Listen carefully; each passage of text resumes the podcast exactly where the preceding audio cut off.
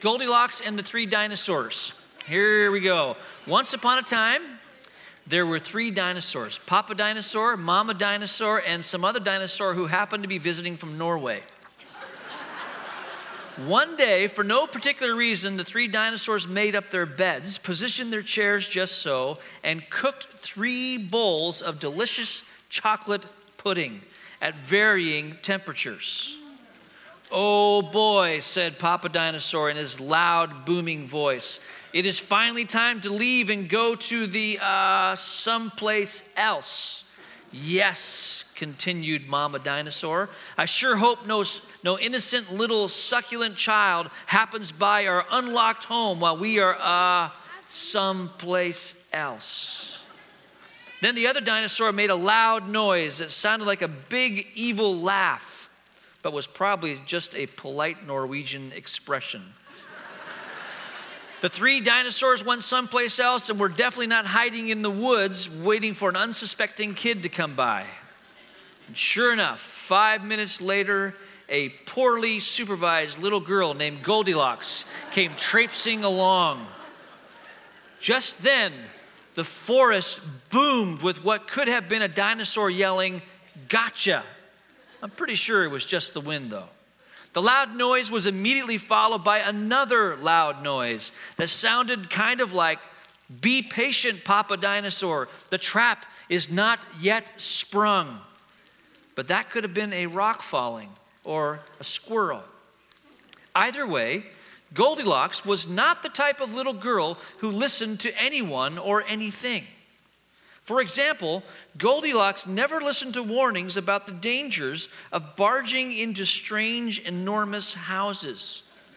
So, as soon as Goldilocks came across a strange, enormous house, she barged right in.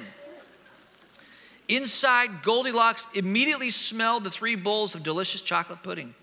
Mmm, said Goldilocks. That chocolate pudding smells delicious. If I could only get all the way up to the top of the counter.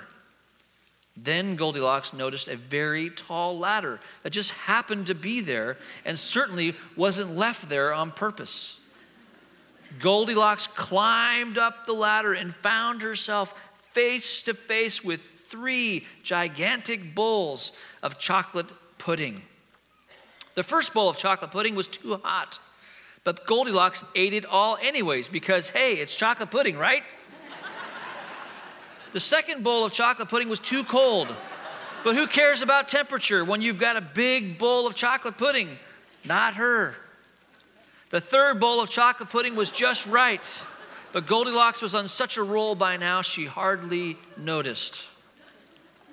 Soon, Goldilocks was stuffed like one of those delicious chocolate filled little girl bonbons which, by the way, are not totally the favorite thing in the whole world for hungry dinosaurs. This is a children's book. Tired and groggy, Goldilocks noticed three chairs in the living room, so she climbed down the ladder and walked out of the kitchen. The first chair was too tall. The second chair was too tall. But the third chair was too tall. Goldilocks wasn't going to climb that high just to sit in some chair, so she hiked over to the bedroom. When she got there, Goldilocks noticed that the beds were gigantically big. What is going on around here? groaned the exhausted girl. The bears that live here must be nuts. Just then, the room filled with a loud, booming noise that was either a passing truck or a dinosaur gloating. A few more minutes and she'll be asleep. Delicious chocolate filled little girl bonbons are yummier when they're rested.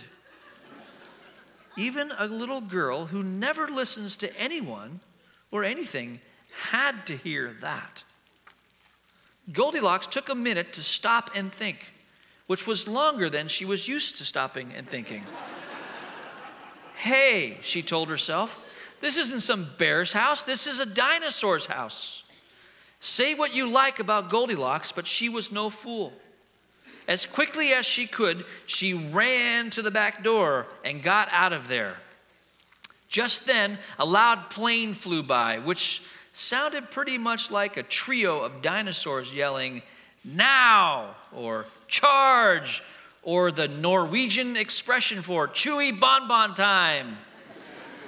Suddenly and completely coincidentally, the three dinosaurs rushed through the front door, but they were too late. Goldilocks was gone, and all that was left in the house were three disappointed dinosaurs. And here's the moral of the story the moral of the story is if you ever find yourself in the wrong story, leave. All right? Makes total sense, doesn't it? All right, so here's the question I got for you. Why, why do you think, raise your hand if you want to answer this question, why do you think Goldilocks ignored the warnings? Why, why, do, you, why do you think that she ignored the warnings? Because um, she this did like think it was gonna be dinosaurs because her normal story was the bears. Okay, so she thought things were going to be like normal, right? Somebody else? Did you have an. Let me ask you. Why did she ignore the warnings? Um, because um, she was too scared. She was too scared. Okay. Hey, buddy. How about you? Because she never listens and she doesn't like to listen to anyone. So she didn't listen very well. That's a good reason why. Somebody else over here had their hand up. Then I got another question for you. Why didn't she listen to the warnings? She didn't listen because she thought it was um, the bear's house instead of the dinosaur's house, and she thought they were someplace else instead of hiding in the woods. So she thought she was someplace else. Okay. All right. Hey, um, what kind of warnings do your parents give you? Let's go on this side over here. What kind of warnings do your parents give? You forgot. Okay. It's all right. Ha- happened to Goldilocks too. She thought it was real treats. Okay. Now, how, somebody can tell me what kind of warnings. I'm coming to you, buddy. What kind of warnings your parents give you? Don't go on the coffee table. Don't go on the coffee table. Every parent says that, I'm sure. How about you? Don't touch that. Don't touch that. How about you? My mom says that I can't get candy without asking. Don't get candy without asking. Okay, that's a good warning. Don't jump on the couch. Don't jump on the couch. Clean up your room. Clean up your room. That's a warning. Okay. How about you, buddy? Jump on you. Don't jump on your bed. Don't jump on your bed. How about you? Uh, I forgot. You forgot. It happens. It happens. How about, can you lean in over here? What, what warning did your parents give you? I don't know. You don't know. That's okay. That's okay. Okay, let's get let's get a, two more. What kind of warning? Don't go in other people's houses without permission. Don't go in people's houses without permission. That's very very wise parents you have. How about you? Do your homework. Do your homework. Okay, kids, great job. Thanks for listening to the story and for answering the questions. You guys can go back to your seats. What? Oh, next time. Next time. And parents, you may need to stand up because sometimes kids forget where they came from. Uh, so if you see a child wandering, um, help them find their way. Great. Well, um, here's the deal. Um, you know, oftentimes we we we we get warnings and we don't listen to them very well. You know, one of the very practical warnings we get is when you're driving on the freeway. Have you ever been in the freeway when you're on the far right hand side or far left hand side and uh, you start to veer a little bit? Uh, maybe it's due to inattention, and maybe you're one of those folks who texts while they drive, you're not supposed to, or you're just fatigued, a little tired, and you hit that area of the road that's uh, it's got those those grooved out sort of uh, uh, that side. They're, they're called rumble strips. When you go over them, they're called rumble strips because your whole car begins to vibrate and shake.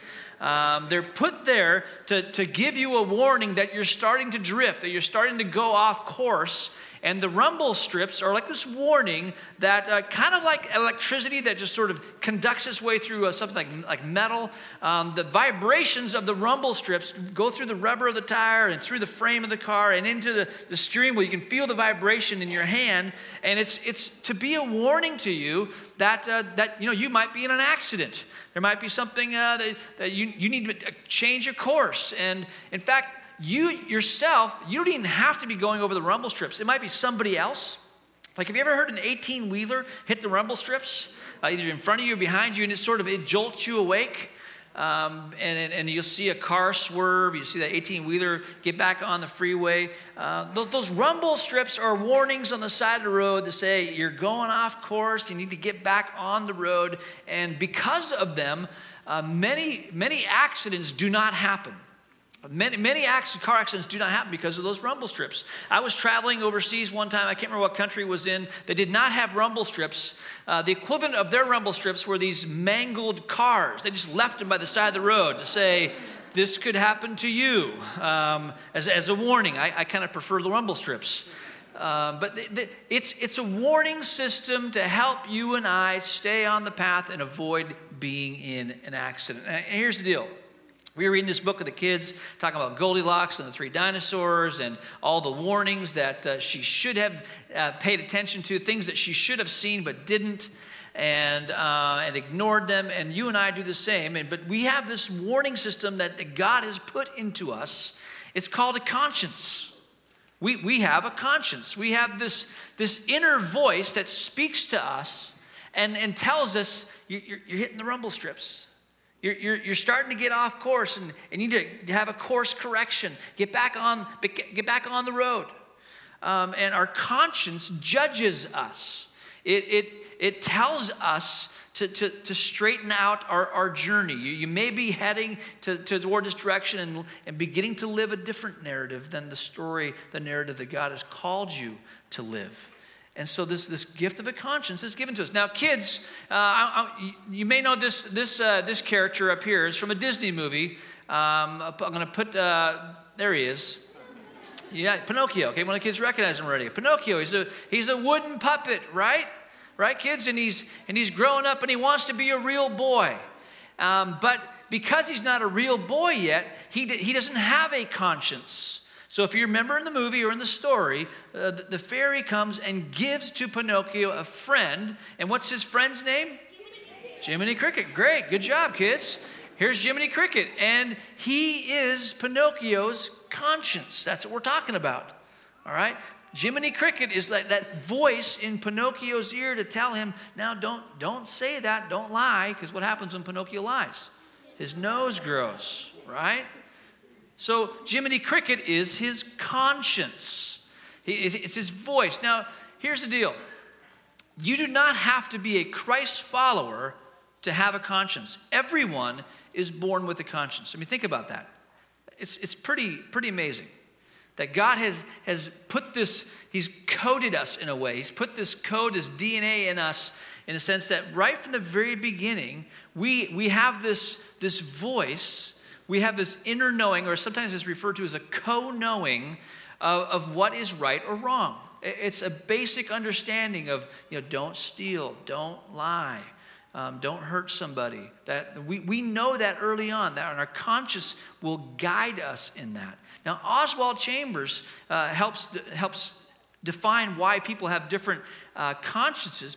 Uh, he, he says this Conscience is that ability within me that attaches itself to the highest standard I know, and then continually reminds me of what that standard demands that I do. It is the eye of the soul, which looks out either toward God or, to what, or toward what we regard as the highest standard. This explains why conscience is different in different people. See, when, when you become a Christ follower, your highest standard then becomes God and you want to do what He tells you to do. You want to live under His rule, in His kingdom, which is why we are a people who come under the Word of God. We don't, we don't speak our opinion into the Word of God. We literally, we, we hold the Scriptures up and we, we esteem the Scriptures and we come under the Scriptures and align our lives with what God says about us. And so our conscience then is guided by who God is. And when we become a Christ follower, we're given the Holy Spirit. John chapter 16 tells us that the Spirit guides us into all truth. He, he, he's the inner voice that begins speaking to us and convicting us and guiding us. And by the way, when we do violate our conscience, we feel something. We do feel conviction. We feel guilt. And in our modern uh, culture, our modern society, uh, guilt is oftentimes viewed as medieval or obsolete or counterproductive. And it's, it's, it's so untrue. Uh, guilt is not some medieval concept. It's a, it's, it's a gift from God. Now, I'm not, not talk, talking about false guilt. I'm not talking about expectations someone puts on you. They're false expectations and, and you experiencing false guilt. I'm, I'm talking about true guilt when we know we've, we've gone over the rumble strips. That the, the internal rumble strips of our heart have gone off and said, hey, uh, you, you, you gone off road here. And we, we will feel conviction. We feel guilt. And it's, it's, it's a call to a course correction to get back on the straight and narrow path. Now, here's what I want to do. I want to, uh, I want to show you just three ways that uh, three, three functions of your conscience, or three characteristics rather, of what your conscience could be like and, uh, and talk to you about that. So here, here's the first characteristic you need to know about your conscience you can have a clean, clear conscience. Someone once said, There's no softer pillow than that of a clear, clean conscience. Meaning that when your conscience is clean, you sleep very well at night. There's no softer pillow than that of a clean, clear conscience. And actually, you find that concept in the scriptures. Here's one from 1 Corinthians chapter 4 verse 4. Paul is writing to the church in Corinth and he says, "My conscience is clear, but that isn't what matters. It is the Lord himself who will examine me and decide." What Paul is saying here is, to the best of my ability, my conscience is clean. It's clear. But I'm human and I even sin ignorantly at times. There's things that I do that I don't, I don't even recognize are wrong. God is the ultimate judge, but my conscience also judges me, and I can have a clear, clean conscience. But here's, here's the, the fact is that while a conscience can be clear and clean, it is extremely hard to keep it clear and clean. Uh, this morning, when the fruit snacks were coming out, I told you, please just take one and there was something in you, perhaps a few, you went, I want two. And the basket came down your aisle, and you did not take one, you took two. And your conscience is no longer clean. True story. Last service, at the end of the service, a woman walked up to me and gave me her second fruit snack she took. True story. I can't live with myself. I took it for my granddaughter. Keep it, take more. I was just making a point. The point is this it's so easy, it's so very easy to take a clear, clean conscience and have it become corrupted or defiled, or what the scriptures also call as being polluted. Look at this verse from Titus chapter 1, verse 15. Paul again writing, he's writing to a co-worker. He says, Everything is pure to those whose hearts are pure, but nothing is pure to those who are corrupt and unbelieving, because their minds and consciences are polluted. Your conscience can be completely clear and clean, as far as you know. God is the ultimate judge, but you, you know, it's clear, or clean. Or you could have gone off road a little bit. You may have driven over the rumble strips. The warning went off, the voice was talking to you, and you ignored it, and you got to a place where you're making some decisions where you know that you're violating what you know is true and pure, and now your conscience has become polluted. And, and here's where things get a little bit tricky for us we, we, we know we go there, and we know that we can have a clean conscience, especially in Christ, who, who, who offers forgiveness. But especially in, in relational settings, it's so hard for us to admit that our conscience has been polluted. There's this thing called pride that rises up in us that begins to rationalize. It begins to explain, well, this is why I took two fruit snacks. This is this is why, I mean, I, I, this is why I, I, I said it that way. This is why I, I responded like that. We, we rationalize. It's this thing called pride that comes up in us that wants to, really refuses to admit that we've ignored our conscience and our conscience has become polluted. I, I have a two and a half year old uh, granddaughter. Her name is Finley. Uh, Finley is, I mean, you know, she's talking, she's running around, she's enjoying life. And Trina and I were watching Finn uh, not long ago. She was in the living room, and I walked in the living room, uh, and I, I, I took one breath, and I immediately caught the whiff of the aroma of a poopy diaper. All right? Poopy diaper. And, uh, and there's Finn playing. And so I walk over to her and I say, Finn, do you have a poopy diaper? And what does she say? No. Inferring, you must be the one with the poopy diaper, Grandpa. Not me. I'm clean. Uh, no problem here.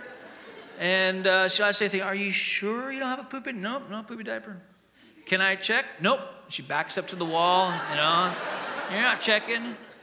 See, it's just really, it's really amazing that here's a kid who's sitting in a poopy diaper and grandpa comes and is willing to give her a clean diaper, and all she has to say is, Yeah, yeah, I do have a poopy diaper, and, uh, um, and, and it'll be clean.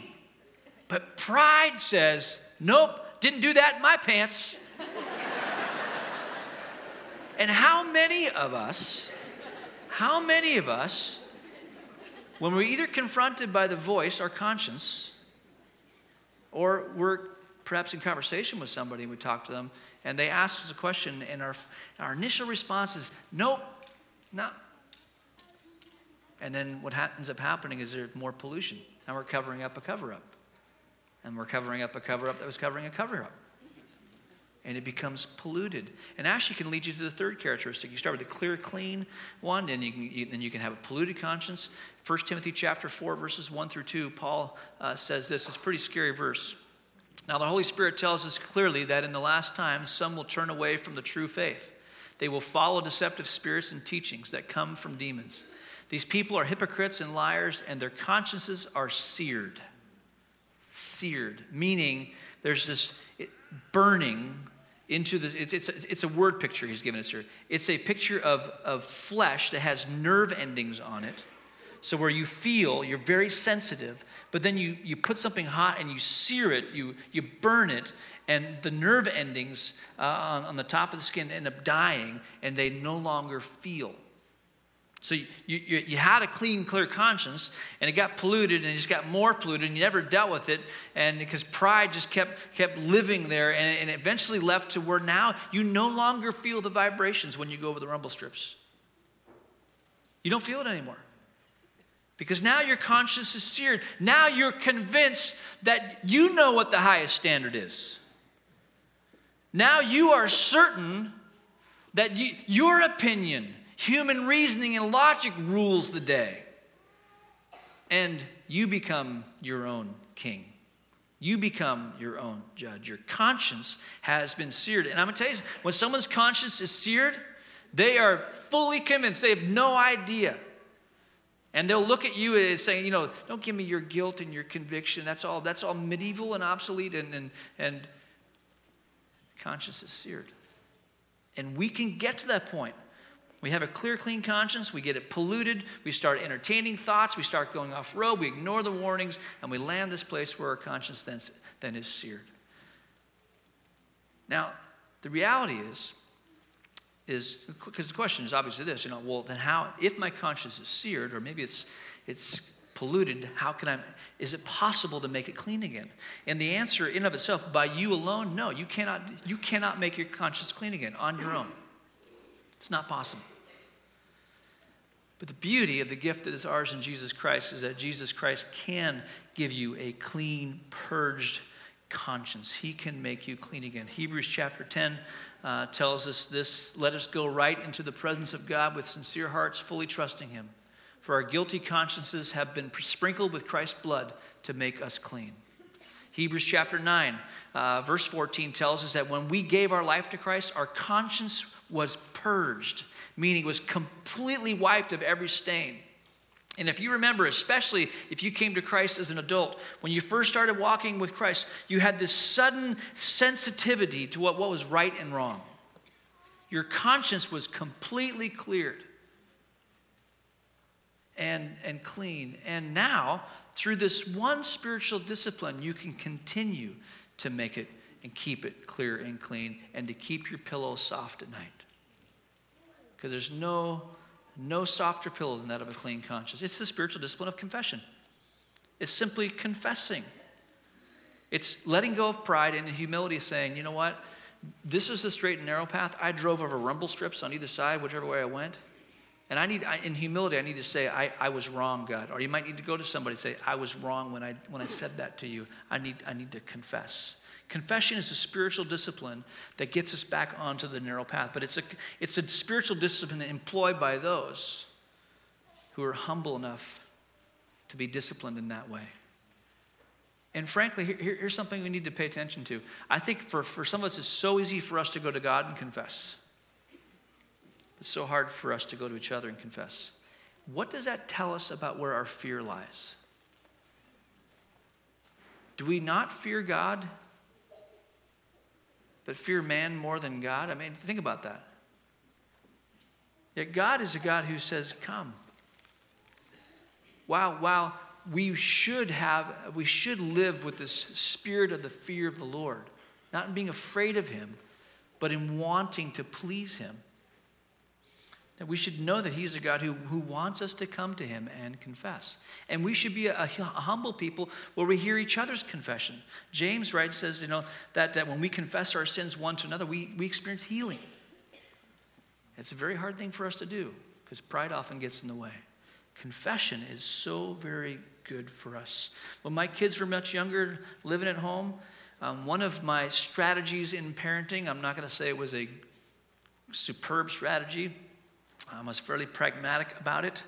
Uh, but when the school would call and say uh, one of my kids misbehaved in a class, or you know, say my son Chase, you know, messed up in gym class and you know threw a ball at someone's head or something like that, I got a call from the teacher. Um, the, the kids would come home, and Trina and I would just wait and see if Chase would tell us if he chucked a ball at some kid's head. And we'd wait, and, and, uh, and oftentimes he wouldn't say anything.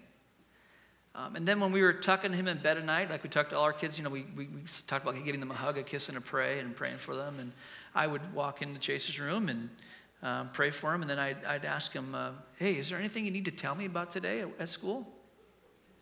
Um, and just you know, sort of watch his face because you're watching the kid. You know, all right, you know what happened, and you're just what you're watching is this voice inside it's saying, Do I tell him or do I not tell him?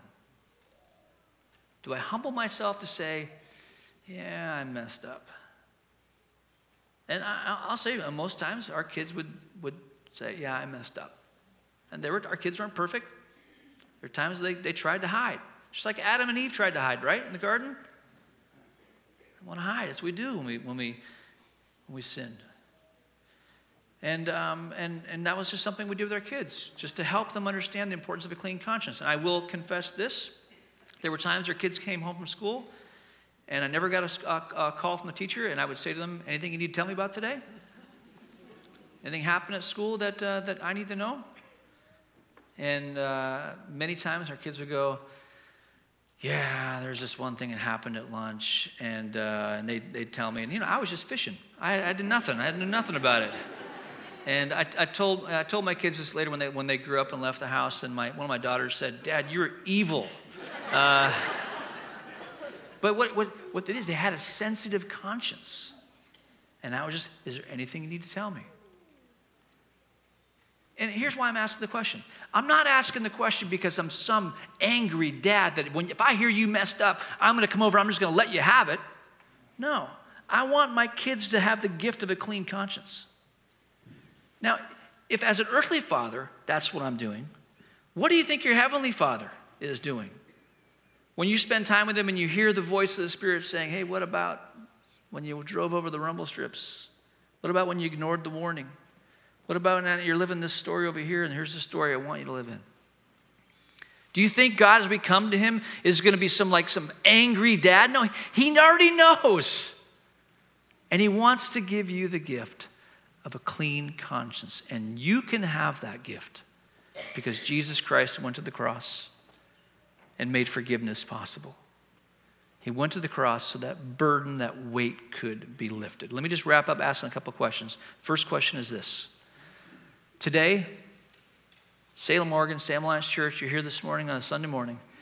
Is your conscience clean? Is, there, is your conscience clean? How soft is your pillow? Is there conversations you need to have? Is there a conversation you need to have with your Heavenly Father so you can be at peace with Him? Are there conversations that you need to have with family members, sons and daughters, aunts and uncles, or coworkers? Is, is, there, is there peace that needs to be made there? Is, is your conscience clean? Did you take two fruit snacks? See, it, it can be real little things, be very little things that end up just troubling us. We want to hide it. Here's the second thing I want to ask you. Second, second thing is this when someone comes to you and confesses their sin to you, are you someone that possesses a forgiving spirit? Are, are you someone that, that recognizes in humility that you, you, you sin as well? Can you forgive as Christ forgave? Are you someone that, that um, and I'm not, I'm not talking about, you know, immediately, depending on the severity of the wrong. Sometimes there need to be significant boundaries and be clear guidelines. I'm, I'm talking about, I'm not talking about, I'm talking about the, the little things that come up in our life when someone says, hey, I blew it, I shouldn't have said this way. Do I possess a forgiving spirit? Do people run to me or do they run away from me? I think it's an important question for us to answer because we need to be people who forgive as Christ forgave. We need people who sleep well with clean consciences because Jesus Christ went to the cross to give us that gift. And may we be a people who stay on the straight and narrow.